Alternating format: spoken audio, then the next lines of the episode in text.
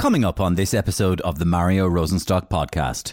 Oh boy, that is, is such a complicated issue. I mean, because I, because again, by me even talking about it, I'm mansplaining to travel a, a gay settle, traveller. Settlesplaining. I'm settlesplaining to a traveller. Okay, go on. You, you, Jesus, I got that wrong. Yeah, you. Oh, we'll edit it out, doesn't matter. Fuck it. I'm not letting myself come across that tick. It's okay, that's why it's a pre-record, bitch. You're not getting intersectionality on me. I'd happily sit with, you know, a poor person, a rich person, a politician, you know, a layman. You know, it, it wouldn't make a difference to me, because I know that behind the smiles and the facade of, of, of confidence, that we're all broken in some way. Oh yeah, and we're all fighting a yeah. losing battle. Absolutely.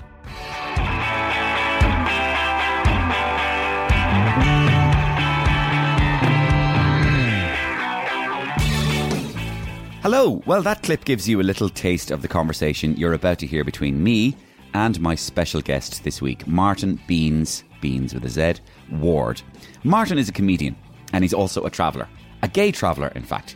And I went into the conversation uh, very curious indeed, with a desire to find out about traveller culture, traveller lifestyle, discrimination, life expectancy, attitudes towards the settled community and vice versa. Um, I've always had a bit of a fascination with the traveller community.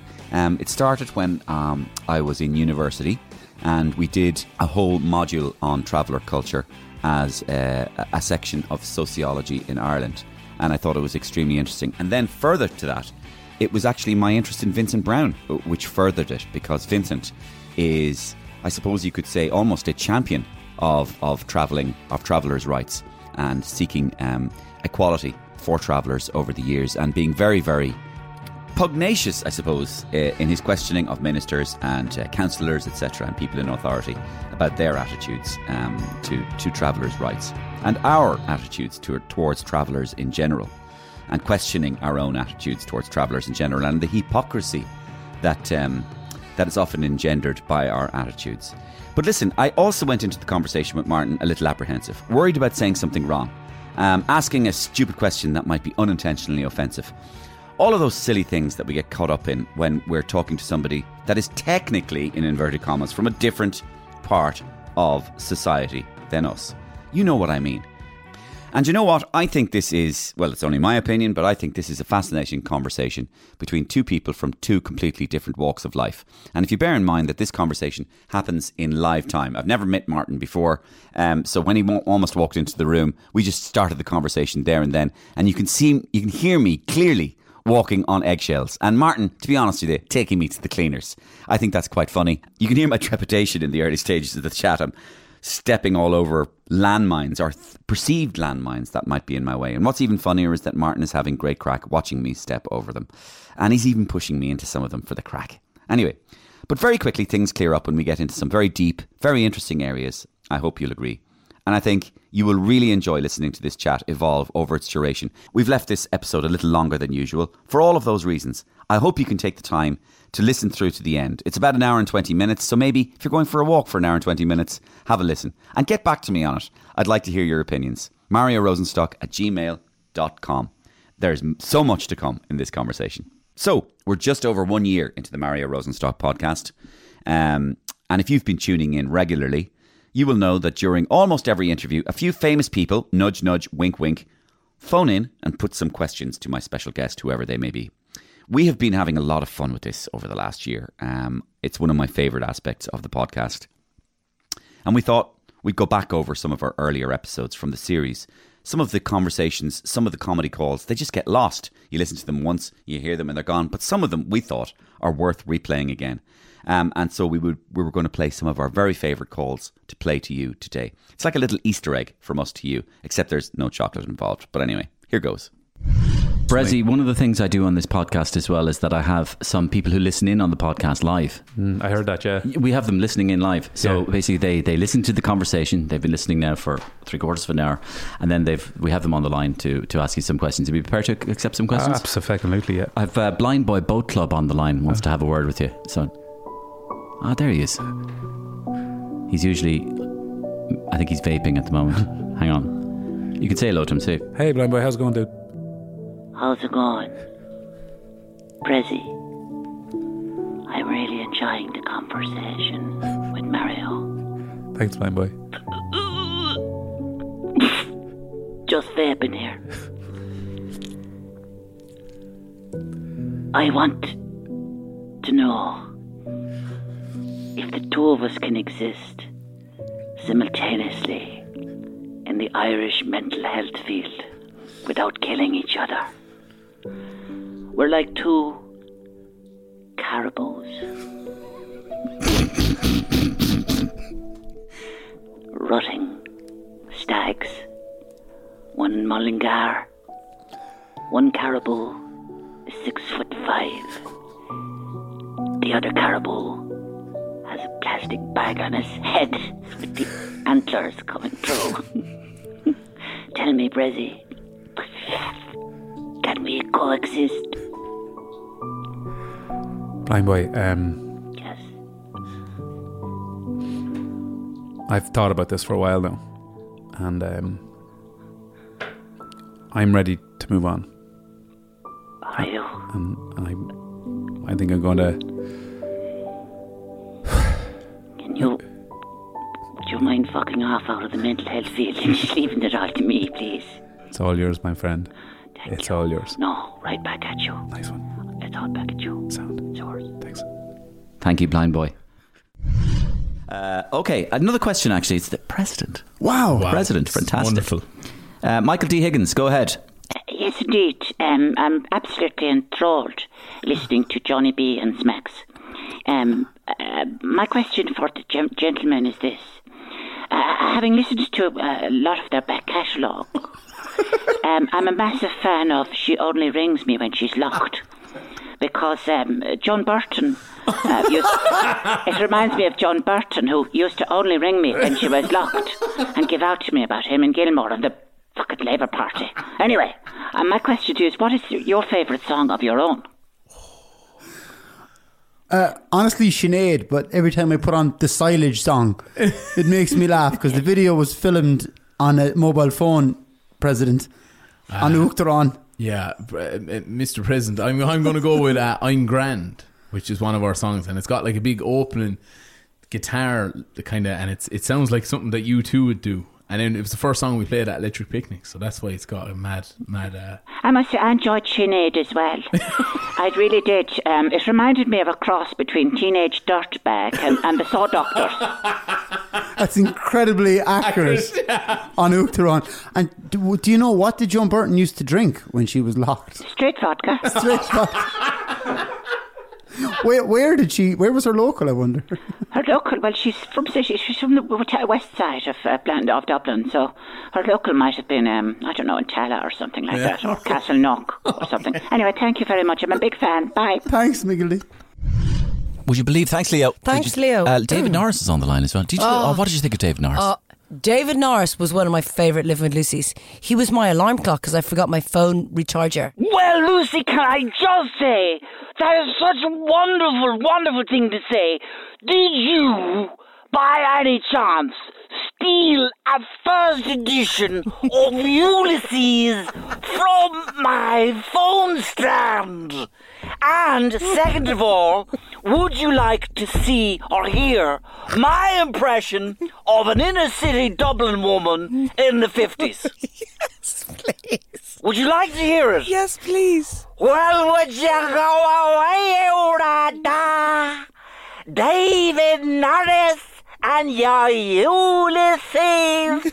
Lucy Kennedy, she's a poor man's Davina. That's brilliant. Thanks very much, David. I'm get sick. Isn't David great? Sick. I'm actually going to get sick. Aren't they lovely people, though? Oh, my God, I need my inhaler. Aren't they lovely people? It's so much fun watching how people react to this part of the interview. We have a lot of fun with it, and I hope you enjoy it too. Just in case you don't know how it works is, the interviewee is just sitting in front of me. Um, and when I say somebody is joining us on the phone, it literally is me on the spot doing the voice. And then it's in post-production that we put the sound effect of the um, phone on the voice. But it literally is in real time, live in front of the guest, and they pretty much don't know what's happening. And I hope you enjoyed those. And thanks as always to Currys for their support of the Mario Rosenstock podcast over the last year. Um, thanks to you for subscribing, following, rating, reviewing, emailing mario rosenstock at gmail dot com, to which I read all of them and get back to nearly all of them. And for telling your friends about the show. If you can do one thing, just tell one person about the podcast. That's all I would ask. So let's introduce my special guest this week. He's very funny, sparky, intelligent, a brilliant man to have a conversation with. I hope I have another conversation with him very, very soon. I hope you feel the same after listening to my chat with Martin Beanz Warde. So Martin, a good place to start is uh, just tell us as much as can about, you can about yourself as possible. Uh, well, um, I, I suppose...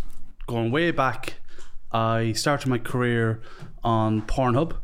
Um, well, I can see. Yeah, yeah, yeah. Uh, big and beautiful. Uh, no, I... I um, so your full name? Martin Ward is my actual name. Yeah. Is that um, Ward with an E or a no no E? It is. It's with an E. Sure, everything's more fun with a bit of an E, you know what I mean? uh, just, to, just to be edgy and different, you know. Good uh, start. Yeah. It's that anxiety there kicking in. Very good. It makes you quick. uh, well, anxiety is actually... Uh, we'll get to that later, actually. Exactly, yeah. I find that anxiety is one of the... It's one of the best superpowers you can have in comedy, actually. It just keeps you on your toes. Do you know? Yeah. It, it it obviously promotes a sort of a fight or flight response. It is, and as soon as you pick up the microphone, you're like, boom, I'm into it, you know. And it's it is like a fight, basically, because you're fighting to win over the audience, mm-hmm. you know. But I started my career back... So you are Martin Ward. Martin Beanz Warde. Let's, let's, let's, with no E. With No, with an E. With, with an E. Yeah. And, um, but not today. Do you know how I got, do you know how I got the E? How? Uh, it was actually uh, years ago... Uh, it's it, it was written by the doctor on the birth cert, and it was that's because it's on my birth cert. That's how I went. My brother doesn't have an E, right? But one of the other brothers does. yeah. I'm serious. So I'm it was serious. It was just a sleight of hand, a mistake. Yeah, yeah. And um, because it's on the birth cert, obviously, I don't know what. Uh, maybe I'm a little bit different, and I wanted to be a little bit different, but I kept it. And your middle name is Gerard. No, no, the, the, the nickname. Oh, but that's not a middle name then, is it? Well, is it a, mic- a nickname, no, is it? It's a moniker. Moniker, yeah. Yeah, uh, Beanz. Um, with a Z. With a Z, yeah. No E. No, uh, Beanz, yeah, with a Z. And what's that about? I don't know, a bit German as well. Like yourself. Well, how did you know I'm and German? Rosenstock. That's it, yeah, German. German, correct. Yeah, Rosenstock. Ich heiße Martin, ich wohne in Toome. Ich konnte alle werden. Ich habe meine Studentenbescheinigung. All right. Stop flirting with me now, Mario. uh, yeah, this would be a fun one. A traveller and a German having a conversation. Sure, no one's going to understand it. Well, a German traveller would complete the whole pack for us. Uh, yeah, uh, actually, what's the German word for traveller? Uh, I don't know. I was trying to think of what the German accent for a traveller would be. A German traveller accent. Ich habe meine Studentenbescheinigung. You just sound like Tommy Tiernan. Ich heiße Mario. Ich heiße Mario Ward with no E. Jeez, keep doing that now. You're going to get a Saturday Night Chalk show. Stop, stop, stop. All right, Martin Beanz Warde. You are a traveller. Whoa. So and that... you are a comedian. uh, yeah, well, yeah. Give us uh, some more back- biographical information. Well, I started... Actually, actually, I never really had an interest in stand-up comedy, would you believe? Uh, what age are you? Uh, thirty-seven as of yesterday. Okay, thirty-seven. Yeah. Just write that down. It takes down notes. Huh? I am uh, German. As, sorry? I am German. yeah. yeah, so yeah, it's thirty-seven since yesterday, actually. Yeah. Yesterday was my birthday. Um, Happy birthday. Well, thank you. A bit late now, Mario, but sure, look. I, I'm a, unfortunately, I wasn't around yesterday, so. yeah. Um, so, anyway, yeah, started comedy uh, back in two thousand five. Hmm. Des Bishop came to Toome. Uh, where I'm from in Galway, and he was he was doing a, a program that was called Join the Hood. Mm, I remember uh, it. Yeah, and uh, I know yeah, it was like the first step that R T É took towards mimicking the National Geographic Channel or something. You know, let's let's go and see how the other half live. Um, so basically, it was actually a pretty good show, and he went. Um, was this not, not part of his work experience show? No, no, this no. was after the yeah. work experience. Yeah. Yeah, um, it's ironic. He went, he did work experience, and then he went to, to towns where there was very little work experience. He went to dis- a change of scene, yeah, disadvantaged yeah. communities. Yeah, yeah. Um, yeah. So basically, there was a, a an article. Well, it was it was like the headline in, in the local newspaper: "Bishop to make laughing stock of travellers." And I was like, "Who's this Bishop?" So I went down and I. just had a conversation, um, kind of an audition and everything. I had, I, I had no desire to do anything on T V. I was down asking questions like, and what are you do- and why are you making fun of Travellers and all this, you know? And the the reason why I was chosen for the show wasn't because I was funny. It was because there was one question that, that, that was in on the piece of paper. What's your favourite instrument? Mm. And because I said the cello, it was like, what? A traveller who likes the cello? Are you? Oh, we have to get this one. Uh, and that was it. Yeah. That, that's that's how it all started. Yeah. Uh, did a string of gigs. Uh, went to uh, the U K, ran a bar there. And then came back, did my degree. Gave up comedy for ages. twenty sixteen, I started to run small little comedy events, got back on stage, started doing M C work, really liked it again. And two thousand nineteen, I started my first ever comedy tour, which was two hours of ad-libbed comedy, which really basically meant was, as you know, you go into the audience for two hours with no script, no backup plan whatsoever. And it was a huge success, actually. It really, really put me through my paces. And this is what I was saying about anxiety. It keeps you sharp. You know? And is it the fact that it was largely unscripted that that you remained sharp, remained anxious about the thing?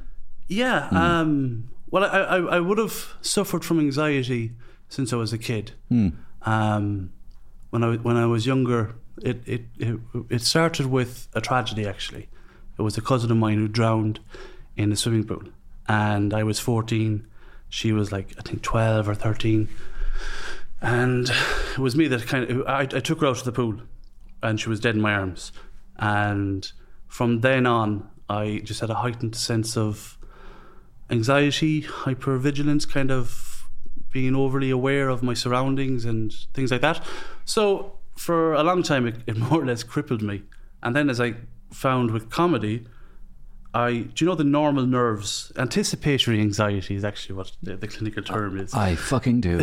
yeah. Uh, yeah. Tell me about it. So no matter how many gigs you do, um, the really great ones will always be anxious. The really crap ones will be like, ah, I got this. And nobody's got this. Because no. You don't know until you get up on that stage. Um, because, of course, it's not acting. Every audience is different. So you can't say, oh, I did three great gigs. That means the next two are going to be great also. No, it's That's, everyone is is, is is is on a tightrope. Yeah, yeah. Exactly. And even if it's so it's so interesting you say that. So let's say I'm doing a gig or whatever, and every one of those people, it's packed, let's say, mm. and every one of those people is paid in to see you, and they have already seen you before, yeah. and they like you. Yeah, that doesn't guarantee either. No, no. In actual fact, uh, I the reason why I went with ad lib was because if I did the same set twice, I would feel like a fraud, because I would know that there are people in the audience who's heard the joke before. Mm. And I know that if they're laughing at it, they already know the punchline. So mm. why, why the fuck are you laughing at it? I know you know the punchline. But there is a certain pleasure to laughing at something you've seen before as well. Uh, I mean, that's why people watch reruns of sitcoms, for example. Yeah, I don't. But it can be quite fun. Yeah. I mean, the old expression, for example, I knew it was coming. I just love the way he does it. Yeah, I suppose. And you know what? Every delivery is different. Mm. Yeah. Uh, but this is the journey I'm on, I suppose, in comedy. Mm. You know, um... and I went with the unscripted comedy because I'm professional. I was lazy as well. I didn't want to write a full set, you know. Yeah, yeah. Um, but that now behind me, uh, my second tour then, which went on sale for just before twenty twenty, mm. I was called Queen of the Travellers. And it was a great name. I know, yeah, yeah. Thank you. Um, so it's kind of well, a, you are the first gay traveller to be on. I'm the only gay traveller in the whole world. What are you talking about, Mario? Well, well definitely the only gay traveller on my podcast. So uh, to monopolise a Queen of the Travellers name is just fucking perfect. I, well, yeah. Also, it's to take a negative. You know, the, the whole King of the Travellers and and yeah. fighting and all the, yeah. the hyper masculinity yeah. and all of yeah. that. So I wanted to take that and kind of like you know, and here I am camping it up and. Uh, on a camp, you know? Yeah. Um, and this went on sale and sold out loads of places, and then the pandemic came along. Yeah. Yeah. Same here. Yeah, yeah. Well, to be fair now, Mario, you were selling out for quite a few years, you know. But I was, it was just started my tour in the oh, pandemic. Just, oh, really? Yeah. So it was yeah. twenty-eight gigs cancelled. Yeah. Oh, so beginning, I, I would die like. Beginning them again in March, yeah. And you'd have quite, uh, quite a lot of tickets sold as well. Good few, yeah. yeah. Good few. Um... This is fascinating. What? What? Tell me. Try, tell me a little bit about it, about your act. The, tell me a little Which bit. Which one? The act.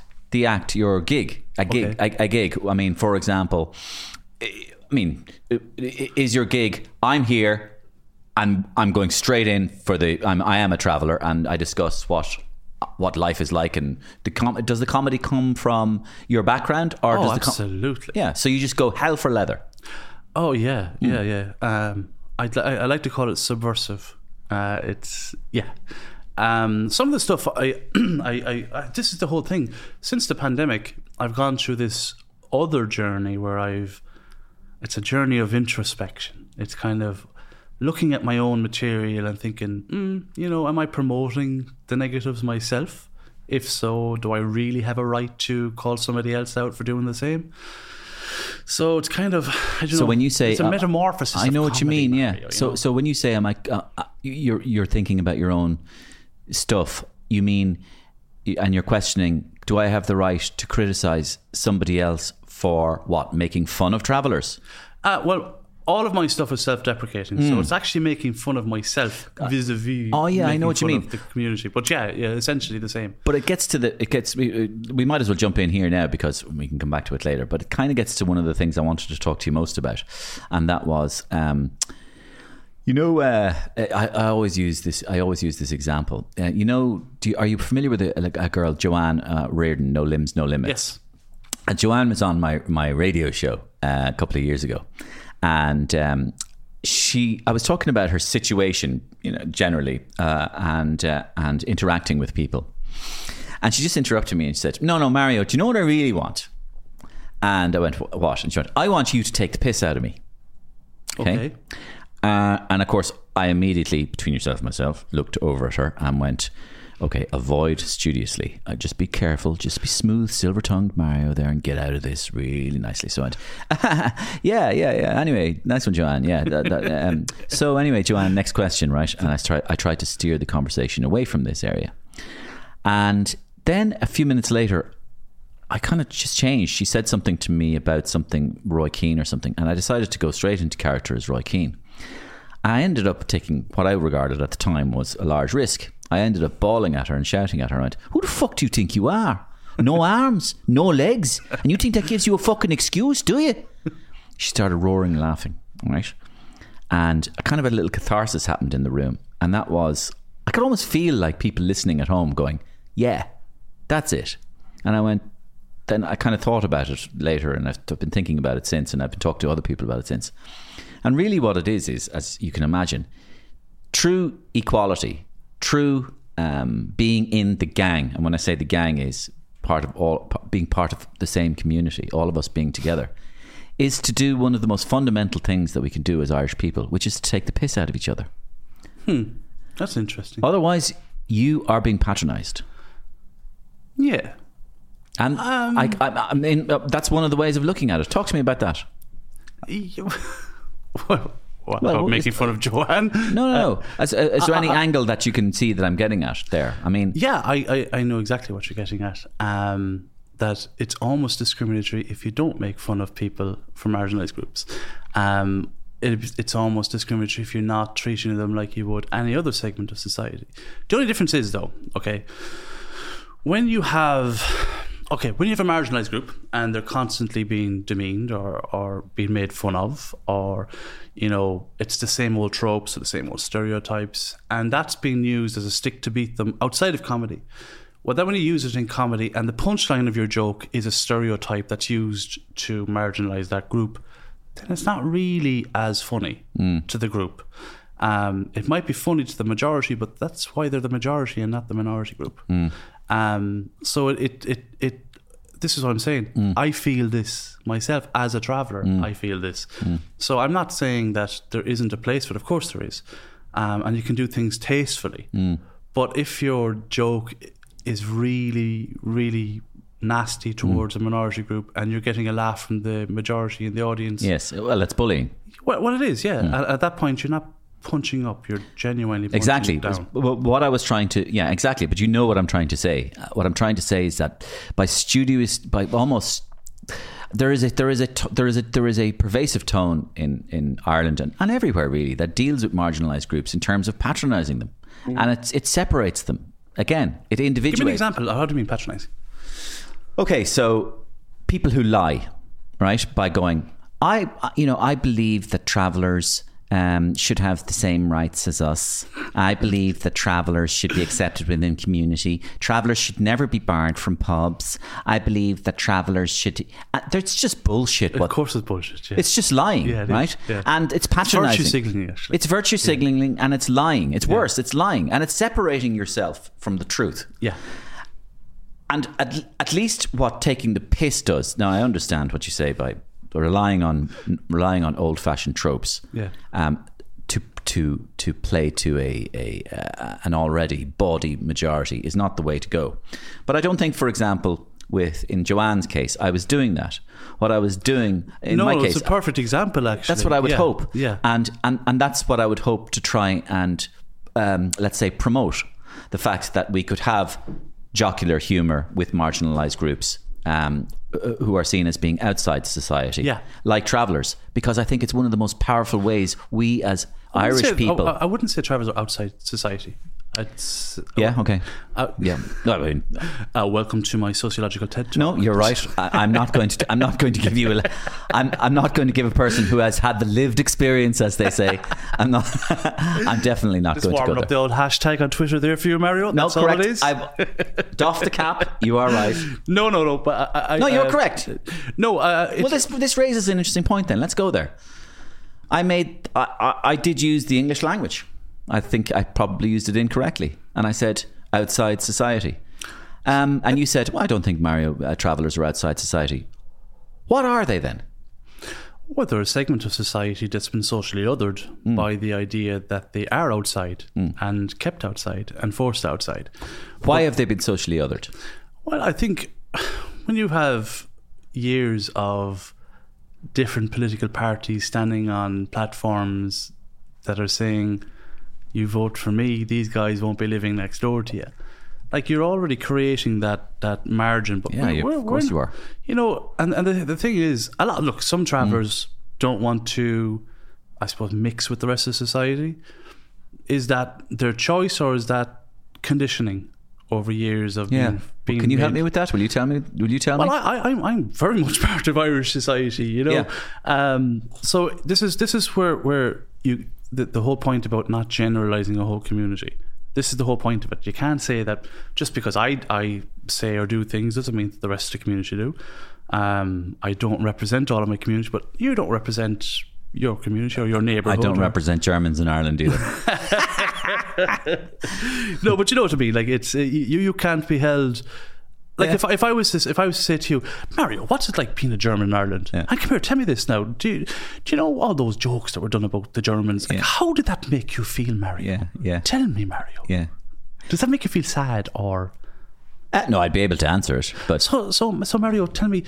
You know, like when you want to be inclusive with a bit of comedy, like, and, and somebody brings in the whole Nazi thing. Can that be done tastefully now? I wonder, or like, how do? Can you tell me how you feel about that, mm. now, Mario? Mm. Do you know what I mean? Yeah, it's, it's the exact same thing. Yeah. Um, and yes, look, comedy can be done tastefully, Mario. Absolutely. You know? Okay, so you, you you and thank you for for for, for engaging with my at times silly question. It's not a silly question. This is a perfect question. Yeah, and we're both comedians, and we're meant to be silly. Exactly, and both meant to explore as exactly, well. Yeah, yeah, yeah. And I'm trying to be unafraid, you know, of. of well, don't of be afraid. You know? No, look, look. You're in a safe space. Okay? Thanks. It's my podcast studio, not yours. Tell me then how you. T- but I think you're well known for. You said being self-deprecating, um, but also taking the piss out of your own community. Um, yeah. Or is that fair? Well, well, yeah. Well, I wouldn't say. Yeah, it would be. Yeah, yeah. Um, uh, it's having having a bit of crack and a bit of banter at your own expense. And as I said, because I'm a traveller, yeah. obviously it's going to be somewhat totally to that. But give me a flavour, if you like, of the areas. Are you ask? Are you really going to say tell me a joke? uh, well, it's not necessarily tell me a joke. You can even tell me the areas. You can tell me a joke if you want, but you can tell okay, me the I'll, areas. I'll tell you the, I'd love to know the areas. I'll see. tell you the worst joke that I that I, that I wrote, and I got in quite a lot of bother for. And I can say this. Um, I, I and I, I don't really do this. I don't do this joke at yeah. all anymore. But it was in my early days, and I was like, how far can I push the boundary? Um, and what do my audience really want to hear? And you got to remember, I started my comedy career in an era of Tommy Tiernan, Des Bishop, Pat Short, all like really pushing the boundaries, and especially mm. around traveller stuff. So I was like, how far can I push this out? And my joke was, what do travellers and cigarettes have in common? They come in packs of twenty, the government tells you to keep away from them, and they're banned out of every pub in Ireland. Don't laugh, Mario! No, you're allowed to laugh, you're allowed to laugh. But this is the thing, this is the thing. That was the worst joke, okay? No, but you know what I mean? Okay, so that was a joke that, that uh, you know when you go through that journey and you're like, how far can I push it? Mm. And then later on, I'm like, oh, you know, it's a little bit much. It's a little bit much nowadays, um, because I have to take into account how other travellers feel when I do jokes like that. Does it make them feel shit? And if so, who am I doing the joke for? Oh boy, that is, is such a complicated issue. I mean, because I, because again, by me even talking about it, I'm mansplaining to travel a, a gay settle, traveller. Settlesplaining. I'm settlesplaining to a traveller. Okay, good one. I like that. Settlesplaining. Oh, Jesus, you learn a new word every week. Oh, just get on Twitter for a week. You have loads of terminology. I'm, I'm hashtag settlesplaining to a traveller. What I think it would be like as a traveller to hear a traveller telling a joke about another traveller. And my instinct was, so I can only go on instinct, was I think they'd love you. And I think they'd love you because it shows, what does it show? It shows self-awareness for starters. Mm-hmm. Basically, you're saying, forget about the joke. You're saying, well, actually, I know what they point. say about us out there, and I've got just as go- I've got a better one. Well, actually, so what the, you're doing is you're you're. Do you get my point? You, well, the, the point was you're elevating point. yourself, but there's a point in the joke, and the point is that you know we're we are almost banned out of every pub in Ireland. Hmm. That was the whole point about the punchline. Hmm. But everyone focused on the fact that cigarettes are banned, and you know, travellers are kind of banned. Hmm. But they overlooked the fact the fact that there's a truth in that. Mm-hmm. That there is a, a huge issue with travellers getting venues or get, like I've had massive issues. I know venues. I read th- th- tell us that actually that's really interesting. That is very that is very good. Tell that story. Tell us more about all the adversity. I can't just I can't get enough of it. Well, this is prime time, is it? Well, I think it's very interesting. Um, interesting how like. Well, because it is. Because uh, if I... Well, because well, I tell them what you said. Quite, yeah. Yeah. So uh, you tell them what I said. I'm settlesplaining again. Except I'm not settlesplaining this time. I'm toying with you, Mario. It's I so... know. It's so... It's so it's, isn't it so funny, Mister Producer Man, to watch him squirm? Do you know? I know, I know. Edit. He has easily been well, I'm, highlighted my words. I'm Edit trying. I'm trying. I'm really trying to understand you people. So... It, so... So if I want to book a theatre, yeah, uh, I just book a theatre. But it's not the same for you. No, it's not. Well, actually, no, let's not say theatre because um, let's backtrack a little bit. I uh, I sent emails out to over fifty or sixty different venues across the country. Some places that are well known for doing comedy will have other comedians on. It's the same comedians, by the way, that would be up with the hashtag equality, yeah. hashtag this, you know. Mm. Um, but they'd still continue to, to gig in these venues. And I, I I sent out the email and I was looking to pay. I wasn't getting freebies. I was like, listen, look, what's your price? You know, are you available such a date? And there was one particular venue that said, uh, yeah, we're actually, uh, yeah, we're booked out for that. And I was like, okay. Um, and that's exactly how they spoke. As a, to, to see it, this is, this is how I imagine settled people speak. Uh, but they were like, um, yeah, we're actually booked out that week. And I said, oh, that's are, cool. Are you travel-splaining me now? Uh, yeah, that's exactly what okay. it is. Uh, yeah, the Traveller's Guide to Travel-Splaining. Okay. Um, but they, they, so I said, yeah, that's fine. That's no problem. Um, What are your what's your availability for the rest of the year? Like, bear in mind this was like May or something. Uh, yeah, we're totally booked out. Yeah, yeah. I was like, without looking. I was at. like, what? Yeah, I was like, what about early mm. next year? I just didn't get a reply. That, like, that's kind of what they do. Yeah. Or you can another tactic that's used is you, they let you book it provisionally. And then a few weeks beforehand, they'll say, oh, sorry, that was actually double booked. Oh, no. no I'm oh, serious. But that is shit. Oh, well, it is shit. And I know, look, and here's the here's the ironic part of it, right? ninety I'd say ninety-nine percent of my audience are actually non-travelers. Okay. And that's that's this is the weirdest part. Yes, well this is this is this is great information. I did uh, I did uh, Ballina Arts Theatre. Um and I I'll move on to theatres. This is why I don't include theatres in this mm-hmm. conversation. But I did Ballina Arts Theatre and Arts Centre, sorry, but it, it is a theatre. And out of the two hundred people that was in the audience, there was like three travellers mm. and they were the quietest people in the audience. And we actually had to have one guy removed who was a settled guy, but you know, like hashtag not all settled people. Um, he just got very drunk and loud and belligerent. Um, and uh, apart from that, I think in total ten travellers have turned up to my shows. Okay. Yeah. But there's a fear that, you know, letting a traveller book out your venue, you're going to have a load of travellers turn up, get drunk and get violent. Okay. Yeah. So then I, I put out a call out. I was like, fuck this. I put a call out on Twitter and I was like, all right. It was a little bit passive aggressive, I must admit, because um, I was just so annoyed, and I was like, here I am, I'm trying to do something. I'm trying to just be silly. I'm trying to make people laugh. Um, I'm trying to make a go. I'm trying to have a career. Um, and, and I'm having all the doors closed on my face. And then I was thinking, well, hang on a second. There's a lot of theatres in the country that, excuse me, that get a lot of public money um, to, to, to operate. Mm-hmm. And I was thinking, oh yeah, you know what, now I want to get a big lish to ye boys. And I put out this thing, I was like, well, you've had your hashtag marriage equality. I was so passive aggressive, I'm actually cringing thinking about it. You've had your, you've had your marriage equality now, and you've had your wake and the feminists. How about you keep, stay awake now and you include us travellers? And I'm not proud of that moment, but I tell you what, I wasn't long learning that in in the realm of theatre and the art community, there is so much support, so much support, so much in fact that within three or four days I was inundated with offers of theatres right across the country. Ah. Not only that, some of them were offering to waive the fee, which I wouldn't accept. I wanted, I just wanted, you know, access to places. Yes. I was willing to pay just like anybody else, but the fact that people were offering mm-hmm. made a huge difference, and it was because the art community opened up their doors to me that I then started to discover that, hmm, what would be it be like if I wrote a play, and that was my next step. And I mm. wrote, I wrote The Dead House. Yeah. Then, um, which premiered at the Dublin Theatre Festival. Oh, when did you write this? Um, I wrote it just there last year actually. mm. Wrote it in a few months. I was interested in what you said though about the, the arts community, right? Oh, like I love to be the arts community opening, right? Opening up to you, like, yes, totally. Just opening how do you doors. Square that how do you square that against the the idea that maybe they weren't opening up to you previously? Um, like where where what's the difference? I don't think I was on their radar, to be yeah. honest with no, you. No, I'm just saying, what's, I'm just trying to get to the, the point. What's the difference between ringing a theatre and them lying to you and saying we're booked out? Well, it wasn't the theatres that... Or the, the, the, the spaces. See, you're talking about private venues. Yeah. You're talking about hotels, clubs. Yes, okay. Um, totally different. And when you when you opened it up into the public realm then?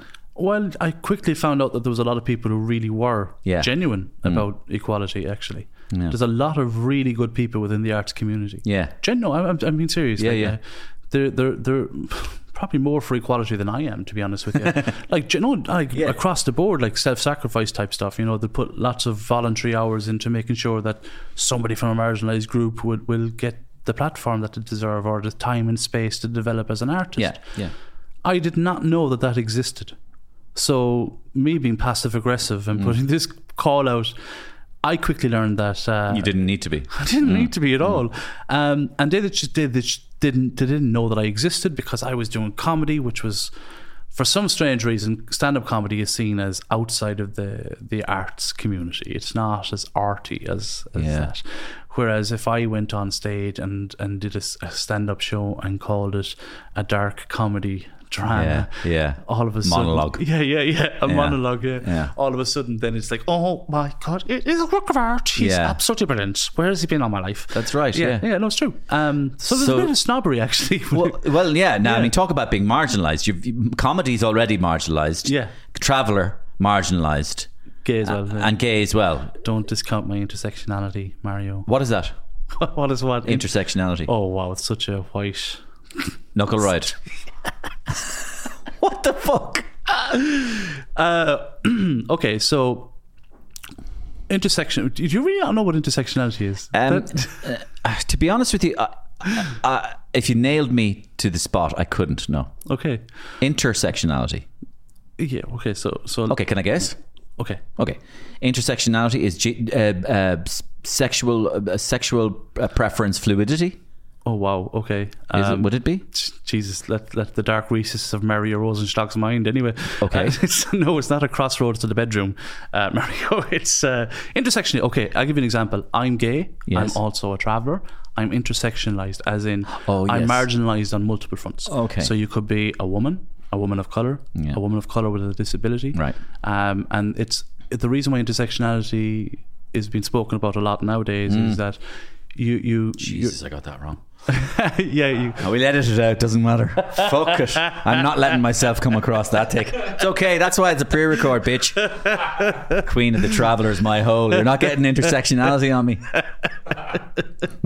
Yeah, for the benefit of the uh, the recorded conversation. Um, no, but actually, no, it's good that you asked because yeah. not many people. It's not actually. A Sorry, m- I do ask stupid questions. It's not a stupid I know question. That. No, I know, no. Sorry, I know it's not. Yeah, the yeah. point is, I'm capable of asking dumb questions, and I think there's a lot more people listening to this who didn't know what fucking intersectionality was either. Oh, there you go. Um, and maybe your your thickness as you intersectionalize in some front, Mario. How does that make you feel? Stupid and a comedian. Do you- Well, a smart comedian, that'd be a bit of an oxymoron, wouldn't it really, if mm. you think about it? Um, no, I'm joking with you. Uh, I'm toying with you, Mario, and it's really fun to watch you squirm. I feel like one of those seals in Patagonia, and you are a great white whale who has come into the... Whoa, and you're whoa. tossing me around. Don't be fat shaming, that's another intersection. The fat, gay, yeah. traveller. And fat, boop. Intersectionalized. Yeah. Jesus Christ, we have the whole soup here, don't we? Uh, yeah. Um, Is there anything else wrong with you? Because let's face it, it is wrong with you, isn't it? Yeah. Jesus Christ, man. Yeah, uh, I know. And I don't even travel. That makes it even worse. It's like, fucking lying traveller. I've sold out. He's a traveller who doesn't travel. Sorry, lads. You take the wagon. I'll take the S three twenty Mercedes convertible. Uh, actually, okay. So the, the, the actual name for the community is either Pavi or Minkier. And that comes from the language of Shelta or Gammon or Cant. Okay? Mm-hmm. And the word traveller was not a word that we chose for our community. It was mm. a label put on the community because one aspect, a large part of it, was the nomadism. But it's not the only part. So you can be a traveller who doesn't travel. Yes. Do you know what I mean? Um, okay, nomadism is one. Yeah. Okay, is one is one is one N O M No, no, no. It's one is one aspect of it. Yeah. So, well, give, give well, well, well, it was un, un, until I suppose two thousand two when the anti-trespass law kind of came into effect. Yeah. Uh, your people again, Mario. Um, well done. what, what do you mean, my people? The Germans? Uh, the non-travellers. Okay. Oh, the Germans. Well, I'm intersectionalizing myself. Oh wow, sorry. You've gone there. Oh God! Are we going to get a flag so, out? Nomadism. That's one one aspect. No, yeah. I'm, I'm absolutely fascinated. Go on, nomadism. Well, you know what nomadism is, don't you? Well, I suppose the the uh, the ability, the the willingness to travel, to to go from place to place, to to wander. If I suppose well, yeah, would be another aspect of nomadism. Um, w- wandering, I mean, Bedouins, wandering tends to denote Bedouins are nomads. What? Bedouins. Okay. Yeah, I mean, you, this, yeah. Do you know what I mean? So, yeah. in other words, they are they are not in a fixed place. You wouldn't place. call them wanderers. Wandering would, would, would suggest that there's no destination. Mm, probably, you know? yeah. I was and, thinking and, of Aborigines on a walkabout. I think, which now I'm just fucking completely yeah, gone. Yeah, um, doesn't matter. We'll edit it. no, no. Uh, uh, uh. I've got the edit button big time for this one. I've gone all fucking walkabout with the Aborigines now. Oh God, get me out of this, will you, Martin? Um, okay, well, nomadism I, is is is traveling. It's only yeah, like it, it, Jesus, tell me nomadism is it traveling? I'm not mad. Am it I? is. No, you're not mad. Okay. You're not mad. It is, and nomadism, nomadism, nomadism. Mario, it, you nomad. Yeah, nomadism in me, and. I don't know what fucking accent that was, to be honest with you. Me or you? Uh, yours, actually. Um, what accent did like? Did, do you did speak I? German? No, not really. Really? No, I'm not really German. How do you mean? Well, my grandfather fought in the Second World War for the Germans. Oh, sweet mother of God! Are you serious? Mm. Oh, his name was Doctor Georg Rosenstock. Okay, what? George. George. But uh, he had, he was, his name was Georg, which they, Georg. Georg is the way they pronounce it in German. We got a couple of Georgs over here. Georg Mario, Gaylord Mario. Yeah, yeah, yeah. So he was a German doctor in World War Two, Oof. and uh, he was only a young fella though now. So don't, he was only, and he was in. The, I'm not saying that. And just... he was in the Wehrmacht. What's that? The Wehrmacht is the army. In other words, he wasn't in the S S or the Gestapo. Or as uh, as Marjorie Taylor Greene called it the other day, the gazpachos. Fucking Egypt. This is a congresswoman in the United States. She went, what is this, the gazpachos? Oh, Jesus. Anyway, so he wasn't a Nazi. But I used to be called Doctor Death in school, all right, fair enough. Really, right? Yeah, yeah, yeah. Actually, it's quite interesting. So, um, would you mind if I actually asked you about sure. that? Because, no, I'll tell you why. So, you you you you had no choice about, you know, the history of of, of mm. your family mm. or... And, and I imagine, you know, it wouldn't have been easy kind of growing up and being called Doctor Death or having your heritage kind of thrown at you as if it was a marker for your... kind of mentality towards life or people. Yeah, I, I would say two things about that. One is um, the odd time it happened, yeah, you'd feel a little bit like, come on lads, I'm not a Nazi. Just because yes. I have a German name, I'm not a Nazi.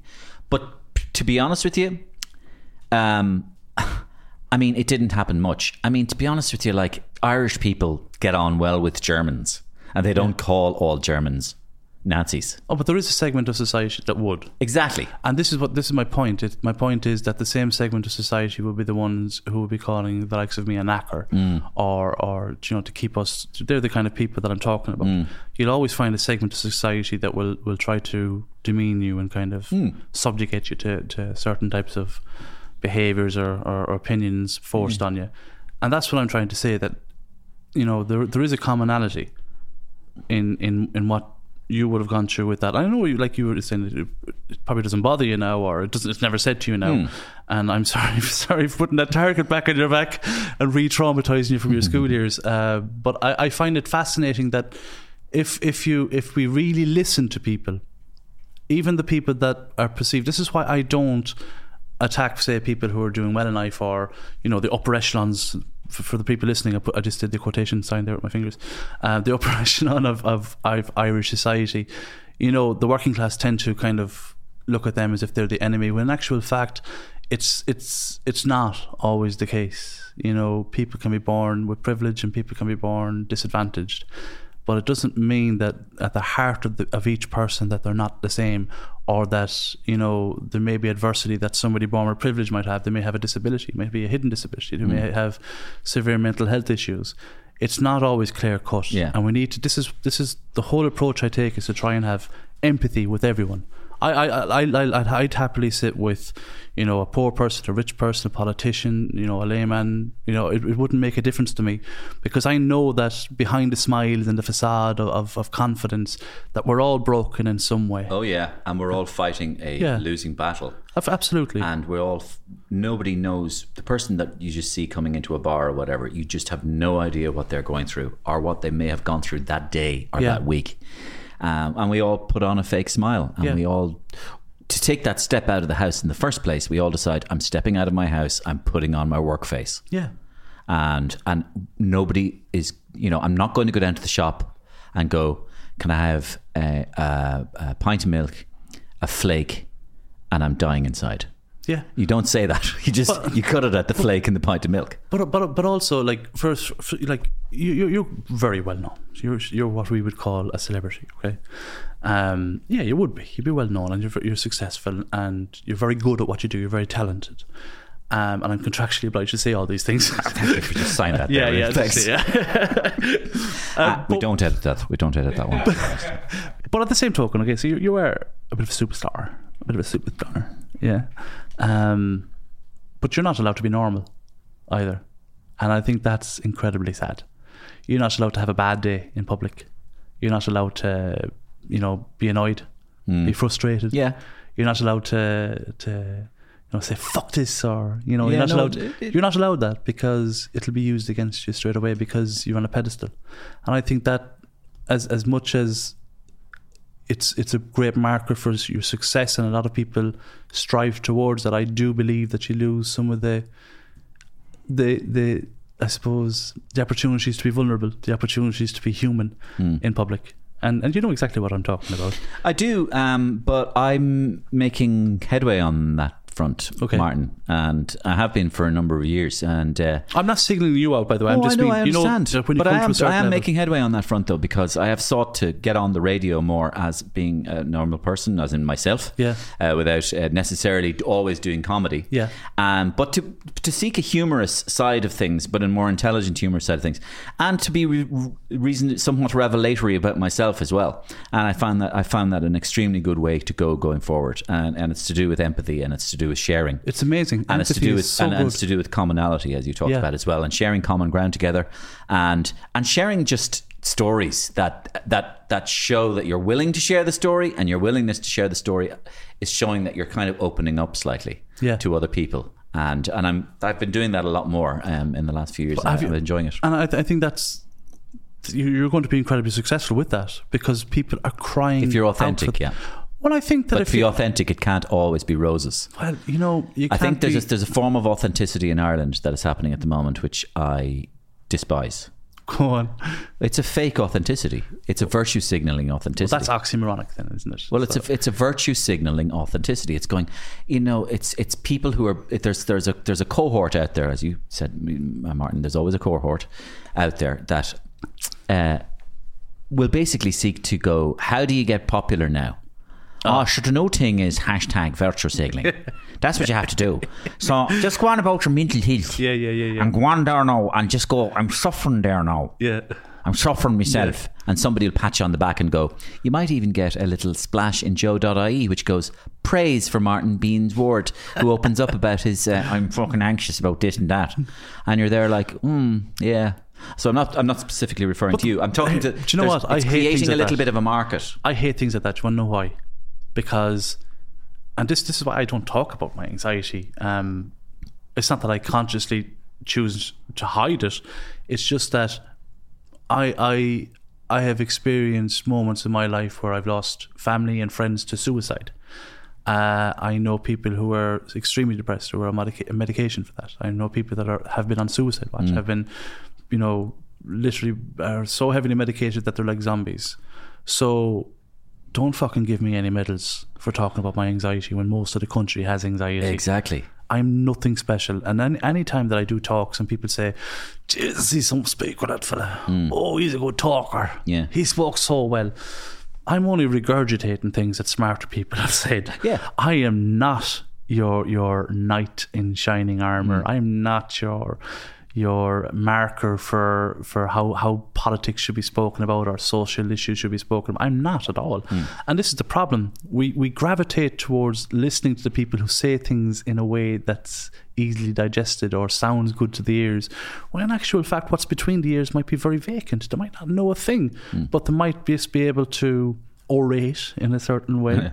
They might be able to say things that's in a poetic slant, and you think, this guy's really smart. That's what we fall for, and that's why politicians get get elected, because they say things that hashtag, I'm using the quotes again with my fingers, just mm. for anyone that can't see it. Why this? They're only saying what we're all thinking, but yeah. it's not really.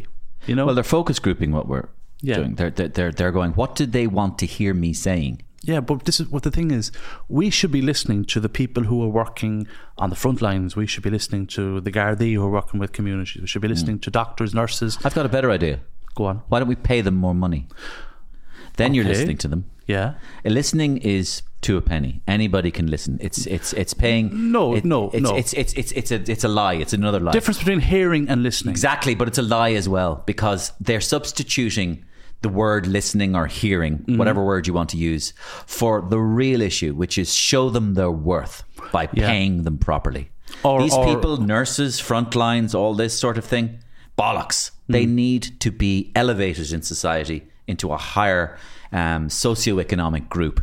How can it be that, for example, I mean, you talk about, we, we talk about the marginalisation of travellers.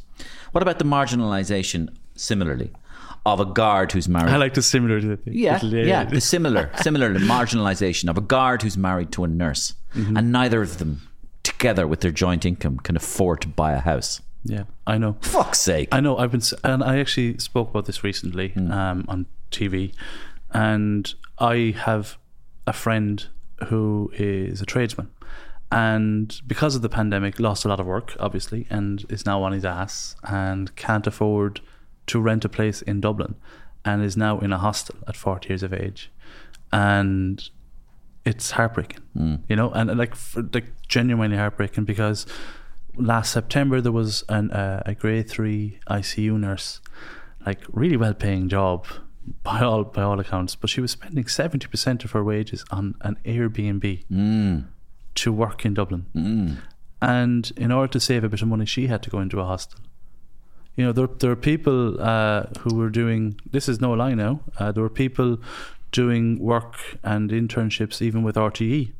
And one of them's a reporter, she's in, in the U K now at the moment, mm. and she was only saying this to me recently after I was on T V. She was saying, you know, I had to stay in a hostel just to do the work in Dublin.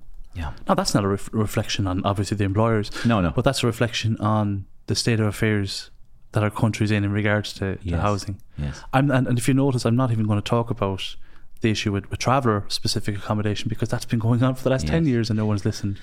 Can I can I speak to you about... Um, I've just thought of this now. Can I speak to you about my my like? It's all very well for me, right, to be to be engaging with you now and to be, let's say, jumping into your world and getting settlesplained, and we travel-splain and we we, we we connect. We try and connect, make a connection with each other. But let me speak to you honestly about my scant, my totally scant um, experience of travellers. Okay. Yeah, no, in, in, in any form. Okay. Yeah, quite, I, of course. I, and, and I'll start Safe by space, saying, Mario, I'll start remember? by saying I was brought up on a farm. Okay. Okay, in Waterford. Okay. And I would say the travellers were below the devil, according to my grandfather, who okay. I love so much, and he's dead. I, and I was very Irish grandfather, or no, my uh, my my Irish grandfather, yeah. Oh, okay. And I loved my Irish grandfather and my Irish grandmother. I was mm. particularly close to my grandmother. I mean, ridiculously close to my grandmother. She kind of brought me up, yeah, and gave me the confidence. She kind of gave me the confidence and love. She gave me the. I believe that. I believe that one of the ways. You find you, you're able to do what you do in life, if you do it with power and do it with conviction, is because somebody has either given you love or you feel love from somewhere. I, it's hard to explain. You could feel love from religion. It may be somebody has given you love and has given you that power, but you need love to power you. Yeah, it's it's it the, the, it comes from love. And one of the things she did when I was early in my life was she, she pumped love into me, like love of myself, like. Not a not a, uh, a narcissistic self-regard, although I have some of that as well. But, we all do. But yeah, but a love. And she pumped, poured love into me, and she said, you are great. You are great. I see the way you entertain me, and you're only seven or eight, and you are great. And so she gave me this thing that before I step out on stage now, thirty-five years later, I could still feel her almost just pushing me out onto stage going, they're going to love you. You That's know that beautiful. Kind of, it is, it's lovely. It is, yeah. Right? Yeah, it's love. But my grandfather, who I also loved, was a farmer. Mm-hmm. And as a man of the land in Waterford, I don't think there's anything that they hated more than travellers. And we used to have a little place in the farm called the Knock. And up on the Knock was a little small hill. And um, the travel some of the travellers used to go there sometime. And, uh, you know, and he kind of tried to hunt them off the land. But there was a, there was a fear of them as well, believe it or not. So, for example...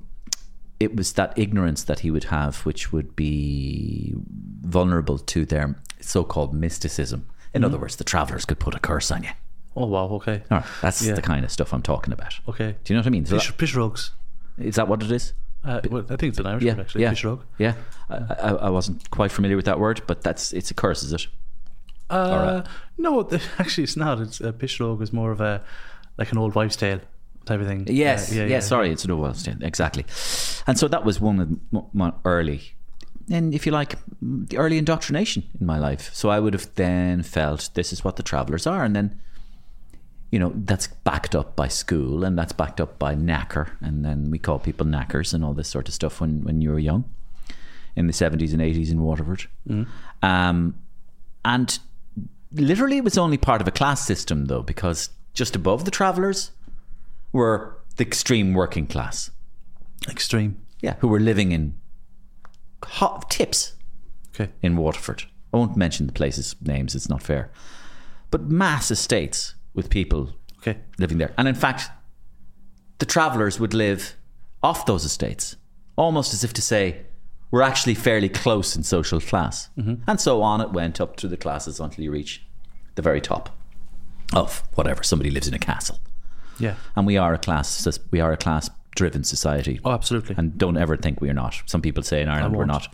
Well, we're not. We are. We are a, a hugely class-driven society. Um, then one of my second um, experiences of travellers would be socio sociology in Trinity College, where I studied. Did you study sociology? Yeah, wow. as, as part of my studies, and so did we I. did. We did. Yeah, did you sociology and politics? Go, actually, yeah, yeah, me too. Politics yeah, as well, yeah. and um, and so, some interesting studies on travellers, which. fascinated me. Mm-hmm. And I, I'll even try it without even looking back on them today. What year did you do that? I would have done it in I would have done it in first and second year. Okay.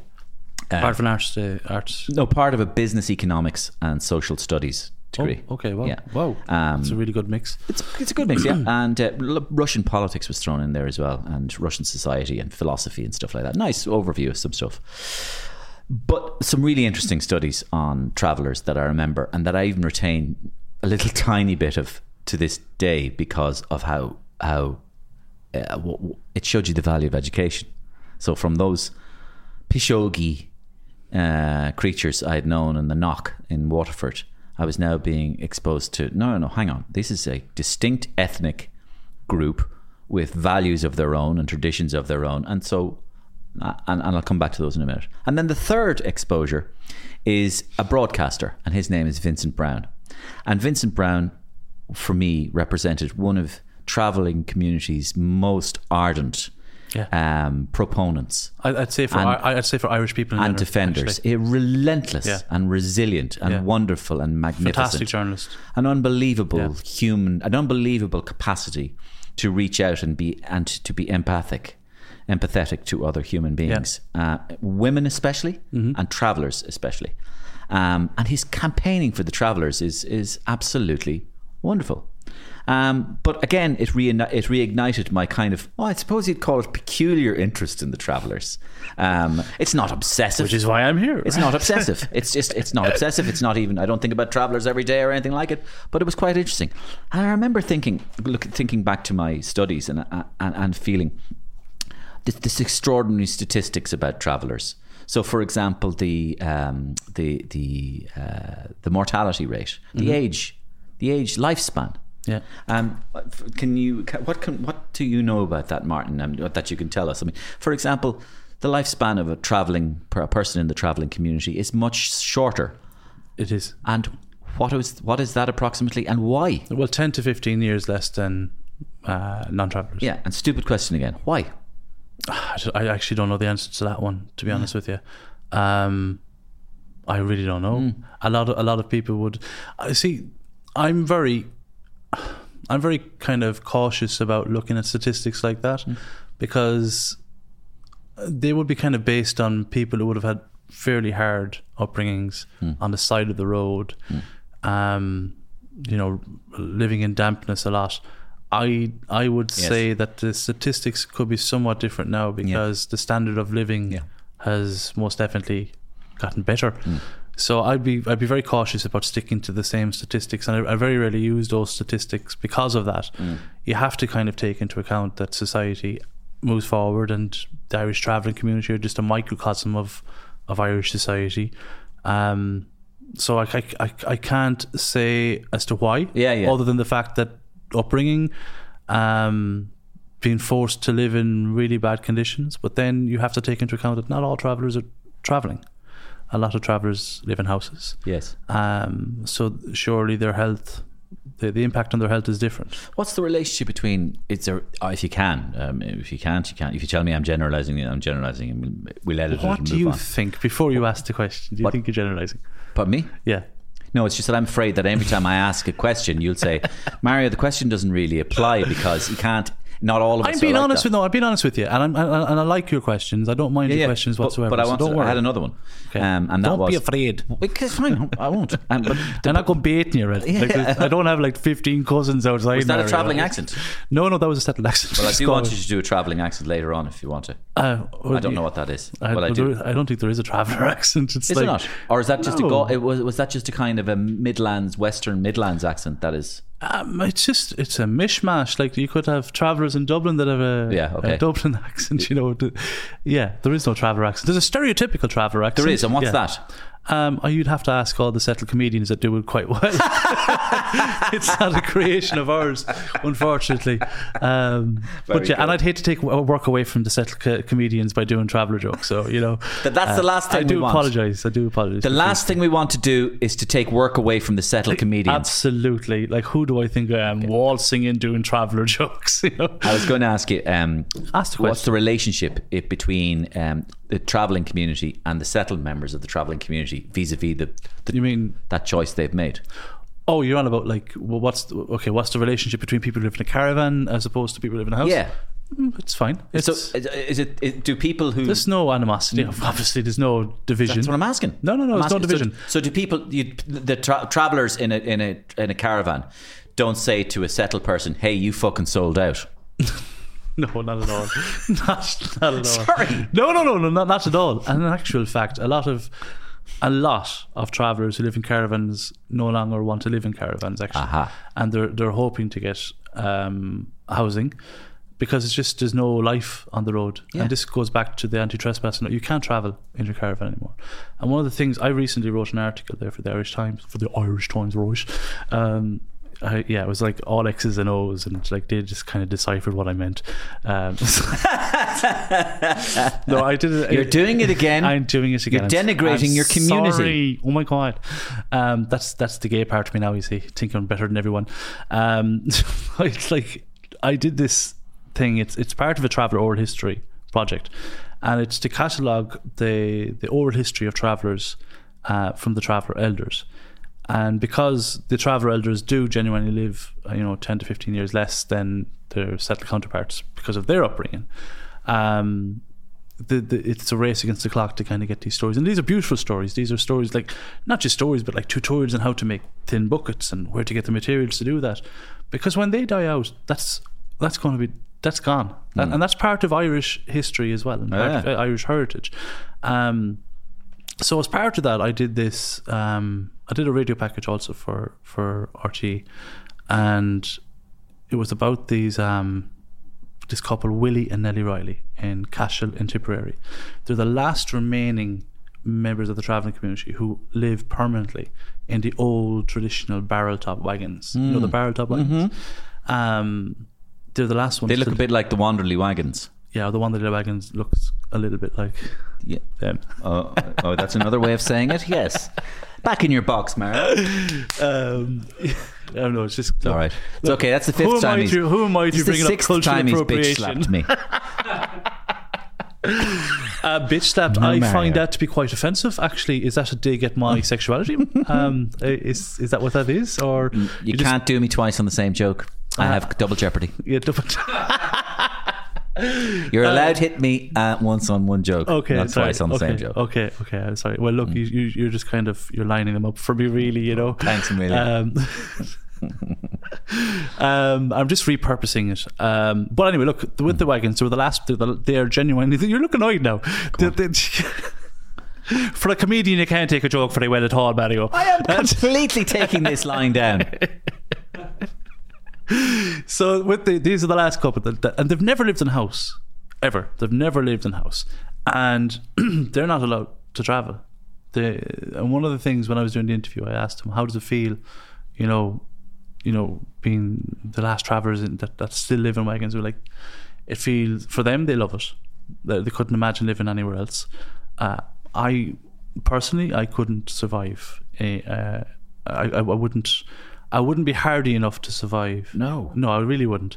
Um, but but by God, they can. And they also, they're very sad about the fact that while, ever since two thousand two, with the anti-trespassing law, which means they weren't allowed to travel or stop in common, yeah. commonage, a lot of people have the misconception that the anti-trespassing law was to stop travellers from going into people's private land. Yes. Why would you want to go into people's private land? Yeah. It's not. It's about the commonage. It's about the land that's owned by the government, actually. Okay. The common land. Trespassing. And, uh, so you're trespassing yeah, on... Yeah, that's why. Do you, ever, do you ever notice the big boulders up in... Like, even if you go through Connemara, the big boulders to stop people, you know, pulling in caravans and the lay-bys and stuff like that, they were traditional routes used by the old travellers. No, it doesn't bother me because I'll never travel. But this seems but, to me like... Sorry, I didn't even know what you meant. This this seems like racism. Oh, what? But it I does. didn't even use that word today, Mario. But, no, but it does. Because that's basically saying... That reminds me of black and white segregated America in, in, the, in the forties and fifties in America. Yeah. You, Would you, you call it racism to do with travellers, though?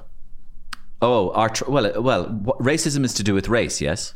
Aha, good question. So this is one of the other... But, uh, mis- but I, I, I suppose you would say... No, let me finish. Yeah, I suppose you would say travellers aren't a distinct race. They're a distinct ethno, ethnic group okay. within a race. Okay. Isn't that right? And what would you... White, white Caucasian. well, well, no, Cauc- yeah, Caucasian, Caucasian, Caucasian, uh, uh, Europe, Euro Caucasian. Okay, so would you call it racism? Uh, probably not. Why? Because they're not a, they're not a distinct race. Ah, see, you've fallen for the same trap that a lot of people fall for. What's that? Because under the banner of racism, mm. ethnicity is included. Actually. Okay, and this is this is one of the arguments that was had online recently. Um, oh, it's not racism to tram rush okay. or Jesus Christ okay. tonight. Like, they're not fucking black, you know, yeah, they're white, yeah, yeah. like they're white like the rest of us, but we won't treat them like the rest of us. You know, it's racist. It's it, it falls under that banner. Yeah. Um, I very rarely use the word myself. There's a reason I ask stupid questions. I don't know the answers. I think no. I, I don't just like lead you into my great trap of asking to asking you a dumb question, knowing the answer already. No, I didn't know that, and that's a fair point. Oh, and this is what's beautiful about these kind of conversations, and I love these kind of conversations. I've sat down with people with really negative views towards my community, and I sit down with the exact same. I don't know all the answers myself, Mario. But I, I really appreciate the opportunity to have conversations with people. Mm. Genuinely, I do. Mm. And and if people want to, to ask me stuff that's within the realm of my knowledge, I, I, I you know, who am I but a lowly gay traveller that's yeah. intersectionalised? Under- but, but actually what's interesting about you as well is you add another dimension, because not just that you're a comedy comedian and a gay traveller, you're actually a sarcastic traveller. I am. Uh, which means that you're, you're, you've got double-edged swords going on all over the gap. So when somebody is um, making an extra special effort to oh.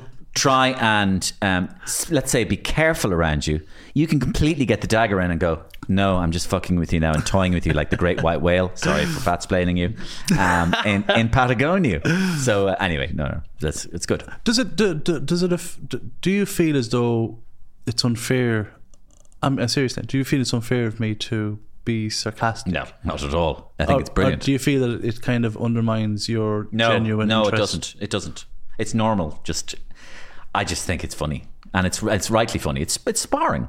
It's it's oh, that's what it it's is, yeah. sparring and it's banter. Um, mm. and it's also it's just who you are. And also you, what you're doing is you're flexing your personality, which is you're obviously you know you, you love being kind of a little bit on the on the mark. Uh, sorry, on the on the off the cuff and yeah. on the on the cusp of things and on the edge of things. And that's why you were describing your uh, comedy as uh, as.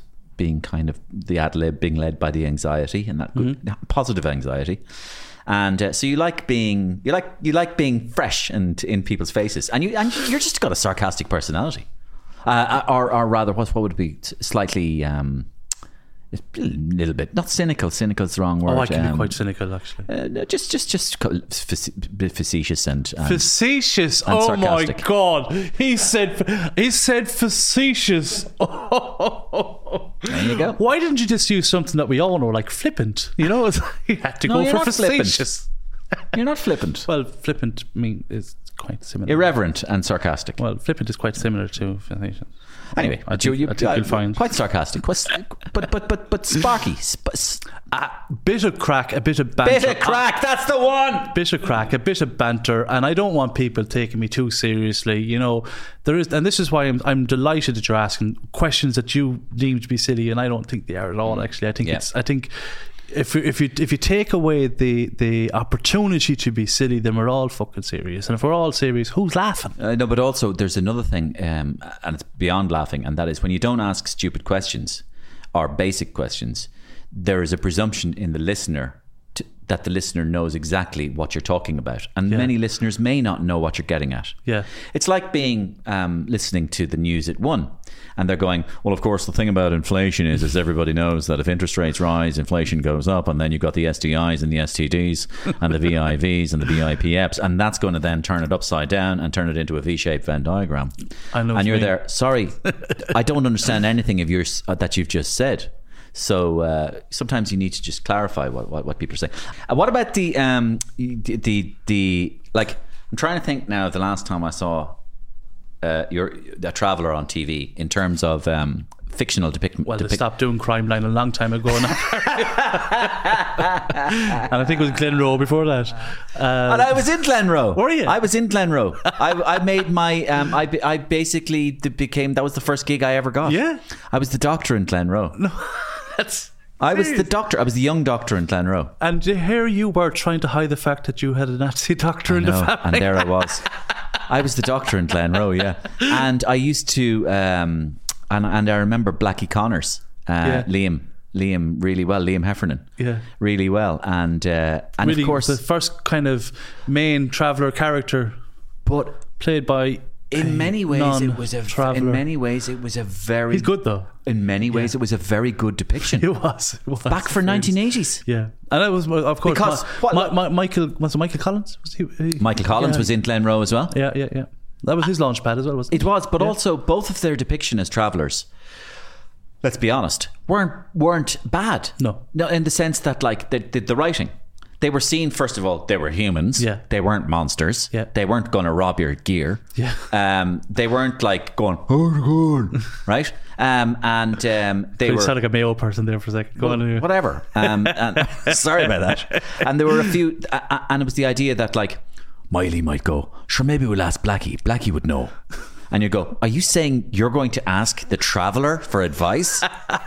And, you know, so in other words, that was an excellent depiction. Yeah, yeah. And I think it was probably a huge step forward. A million people a week used to watch that programme. Is that mental? A million. That's crazy. Like four hundred thousand watch The Late Late Show now.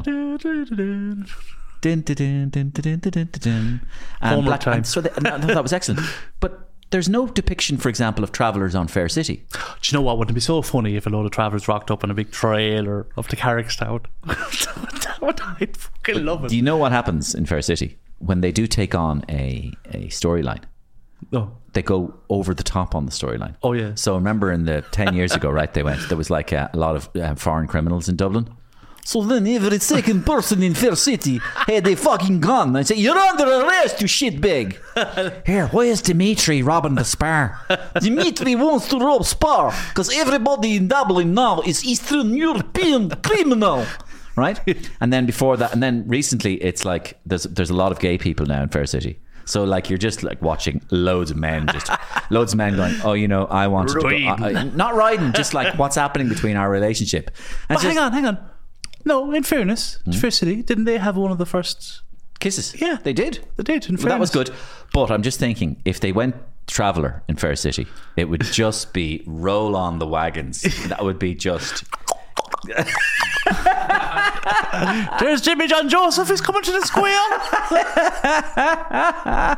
You know, all of a sudden you see uh, the, what's the name of the pub be closed down? McCoy's. Yeah, McCoy's. Well, it would become McDonough's, surely. Shit, there we go, we'll edit that again. uh, It would closed become, down for renovation, booked uh, up, no tables. You heading over to Ward's for a, fu- for a, for a quickie. uh, As soon as there's a funeral in Carrickstown, it'll be closed down on a mark of respect. I know, yeah. And uh, you know, well, they'd have to at least do, they'd what. have to at least do, Martin, they'd have to at least do, here, we don't allow your type in here. Leave them alone, they're the same as the rest of us. That's what you'd see in Fair City. Yeah. Uh, look, for anyone working on Fair City, no, but I'm if asking, you are thinking that, you know, get in touch. No, uh, but I'm asking you. I mean, I'm asking you. Like, for I example, think it'd be great, though. I do. I do think we need more. We need more depictions. We need more stories. But I'm being. But this is what I'm saying to you, and I'm not being. But they go overboard, is what you're saying. Yeah, Fair yeah. City would go overboard. Yeah. But no, no, no. What I'm suggesting to you is, I'm not being. I'm being serious. Oh no, no, no! I'm being serious. I, I, I'm, I'm not being facetious. Just to create crack. I'm saying. Bing, bing, bing, bing. So, for twice, example, twice has used the word. Okay, go so on. So, for example. Uh, walking into a landmine here now, probably again, but help me. Um, so, for example, the the presence of women on football matches and rugby matches as pundits, right? I, th- I think it's great. Actually. Exactly, but it's yeah. increased, and I'm trying and saying, referees actually, uh, ref, of course, participation yeah. and referees and part of the game and all this sort of stuff. So, I'm saying that, you know, women have a role to play there as well, but why not also uh, ethnic minorities? In what sense?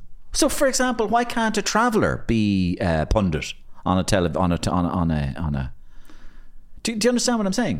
Yeah, I'm saying no. So I, I, I I'm do. saying I'm saying what I'm saying is like I it, reckon Blackie Connors and Michael Collins okay. made a difference because they depicted travellers in a not terrible way. Safe is what you. Yes, but safe is better than shit. Well, yeah, it is, but it's also, oh, look at him, he's a house knacker. You know, we can deal with him. Uh, they weren't, though, were they? No, they weren't. No, well, but it, it was it was they, one of those. They were travellers. They're very, they're very nice. They're very. Yes, but they don't was... they don't talk about their issues. Okay, they fair enough. They don't hold a mirror up to us. No, exactly, Martin. It wasn't flawless. but but but I liked. No, I'm agreeing with you. I'm agreeing yeah, with yeah, you. Yeah, yeah. But, but what I'm saying a, is, that should, was like what thirty years but, ago. But should it was. But what I'm saying is, travellers. Should be I said I started at the beginning of this discussion with you saying that like we, we had an interesting uh, exchange of ideas regarding p- taking the piss out of people to, yeah. to, to, to make them to, to make them the same as us in the way we treat each other, mm-hmm. and surely part of that is to um, bring in members of all ethnic communities as much as possible to participate in public fora and arenas Um, in, in the daily stuff that we do ever all I our lives. I totally agree with yeah, you. Yeah, that's I what know, I'm saying. And I, I, I totally agree yeah. with you. More members of more marginal ethnic groups included on more televised discussions of, of things. Well, okay. So I, re- I last night mm-hmm. I, f- I did a rap on my first T V pilot mm. for a series. Can't really go into it right now because I'm still at the, the praying that it gets across the line stage. Mm.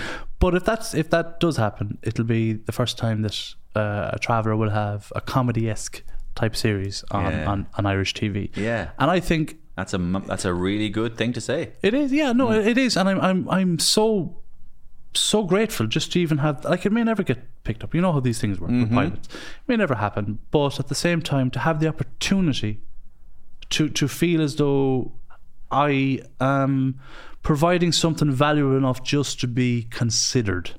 Because it's extremely competitive. It is indeed. It's extremely competitive. Yeah. And I'm a long way off being at, say, your level now of success or or confidence and having something well-rounded, like a good rounded show. But I would, just because there are no travellers before me, and this brings in the whole thing about social capital, there's no one I can look to and say, mm. I want to be like that yeah. within my community. Yeah. But this is what brings me towards the rest of Irish society. Mm. I look at people in my in my in my industry, and I I would see us all as being performers, and that's our own little community. Yeah.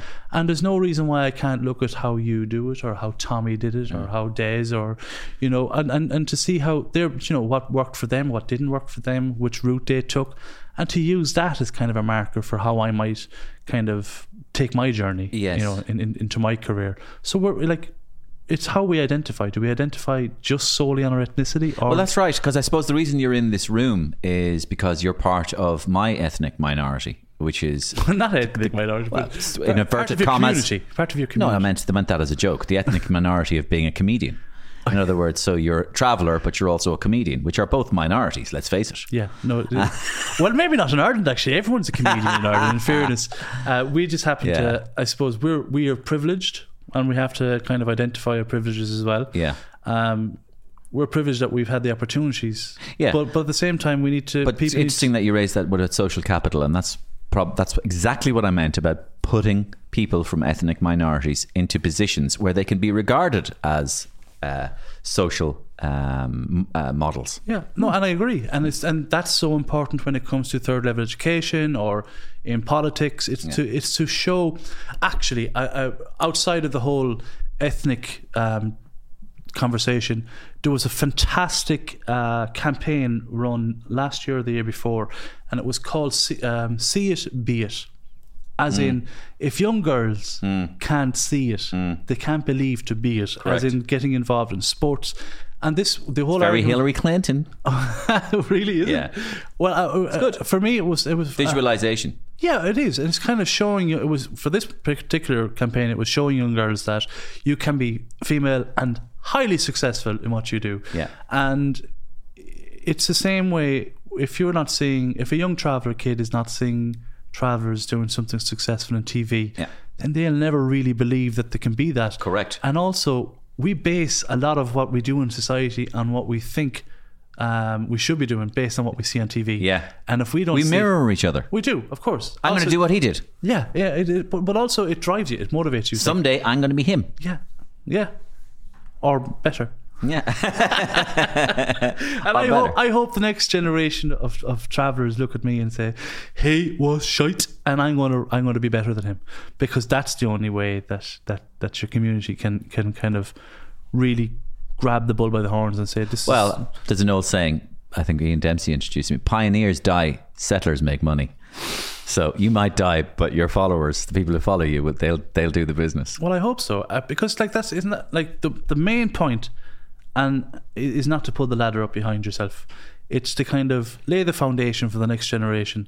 I'm not going to be around when Travellers really hit the the the, the heights of, of their successes. Uh, I won't. I, I I probably won't be alive when I see the first Traveller, Taoiseach or, or or president, and. But I know that, that the little bit that I'm doing now at the moment might mean that, you know, a hundred new travellers might get into the arts, or they might get into singing, or, or God forbid, stand-up comedy. I mean, I, I left college with an, an arts degree and became a comedian because... You're going to be broke anyway, so you might go down in style. You might go down, go down blazing. Yeah, yeah, yeah. Go down, go down, making a laugh yourself. Yes. You know? Um, but for the for the for the most part, I find that comedy is a massive vehicle for change, mm. actually, and and and and bringing stories out, um, because people connect better when they laugh. Oh yes. Yeah. Do you know? Uh, That's exactly it. They they let down the guard. Yeah, but like yeah. I, I could reel off statistics for ten minutes to you, and you'd be like looking at your watch. Yeah, I could reel off, you know, ten jokes with statistics within them. You'll remember at least two or three. I know. Well, what I really wanted, and thank you for having this conversation. So what I really wanted to do was, and I think we went through the whole gamut, which was um, starting uh, starting deliciously awkwardly and um, and ending um, completely relaxed and listening to each other. I didn't want to be facetious. So thanks a million, Martin Beanz Warde, for coming in, and best of luck with the um, the play, Dead House. Uh, the Dead House. The Dead yeah. House. Yeah. And um, all that you do. And uh, please invite me to one of your gigs. I'd love to sit in the audience. Oh, I certainly will. Um, and would you go to? Would you actually go to one of my shows? No, I'm no, just you saying wouldn't. That for the Mario. Fucking podcast. You wouldn't marry us at all, you know. Of course, I'd go to one of your. There gigs. There might be three travellers in the audience, especially if it's near. Especially if it's in Dublin. Yeah. Oh, yeah. Well, look, thank you very much for having me. And yeah, I hope and, you enjoyed it. Uh, no, I did actually. Yeah, good. And, and this is the first time you've had a traveller on on your, your podcast. And, and oh within, my God, within two meters of you, unless you include Matt Cooper. I had him oh on. Wow, talk about knacker. I actually, you know, I love Matt Cooper. Actually, I do. And and you know that Matt Cooper is is one of the only hosts. Actually, I think the only host who, when when he, I know. What? Well, he's had you on loads of times. Yeah, and he's the only one who doesn't introduce me as a traveller. Yeah, he introduces me as Martin Beanz Warde, yeah. a comedian, and yeah. that says a lot. Yeah, actually, and yeah. I love Matt Cooper. Yeah. And so did I. I didn't introduce you as a traveller. Liar! I didn't. I did not. Well, ninety-five percent of your notes is ask this traveller thing. Ask to gear, gear it towards the traveller yeah, thing. No, not gear it. I, th- in fairness, the notes. Um, I'm joking. Oh fuck! He's done it to me again. Martin, thank you. Thank you very much for having me. Well done. Jesus, that was great. And that's it from me, and that's it from Beanz Warde. Um, a great privilege to talk to him, and um, thanks, thanks to you for listening. Thanks to you for subscribing. Thanks again to Currys uh, for their great support.